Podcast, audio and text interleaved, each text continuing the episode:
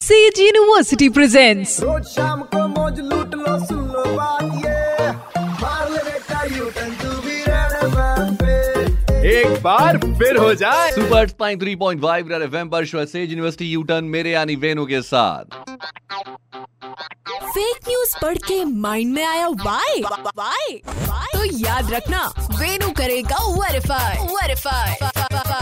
and this time social media पे ना तो कोई फ़ोटो थी, ना तो कोई वीडियो था, लेकिन एक फेक अपडेट बड़ी तेज़ी से वायरल हो रही थी which was a public notice yes एक सार्वजनिक नोटिस वायरल हो रहा था और जिसमें यह क्लेम किया जा रहा था कि फ़र्स्ट ऑफ़ जनवरी 2019 या उसके बाद से वो सारे स्टूडेंट्स जिन्होंने फॉरेन के मेडिकल इंस्टीट्यूशन से पढ़ाई की है, यानी कि अपनी एमबीबीएस की डिग्री हासिल की है, उन्हें थर्टी फ़र्स्ट ऑफ़ दिसंबर 2021 यानी इस साल के आखिरी तक इंडियन मेडिकल काउंसिल एक्ट के तहत एलिजिबिलिटी सर्टिफिकेट ग्रैप करना होगा, यानी पात्रता प्रमाण पत्र हासिल करना ज़रूरी हो जाएगा। और मुझे लगा, यार, ये तो कुछ गड़बड़ है मतलब ऐसा तो पहले सुना ही नहीं। कुछ कीवर्ड्स के साथ मैंने इसे गूगल पर रिवर्स सर्च किया तो पता चला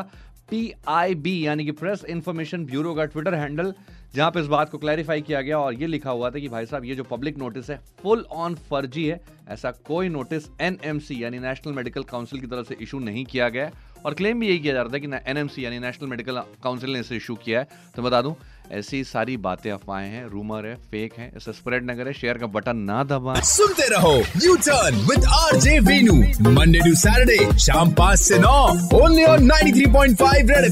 जाते रहो। Presented by Sage University creating dynamic learning environment with technology innovation and entrepreneurship admission open in central India emerging university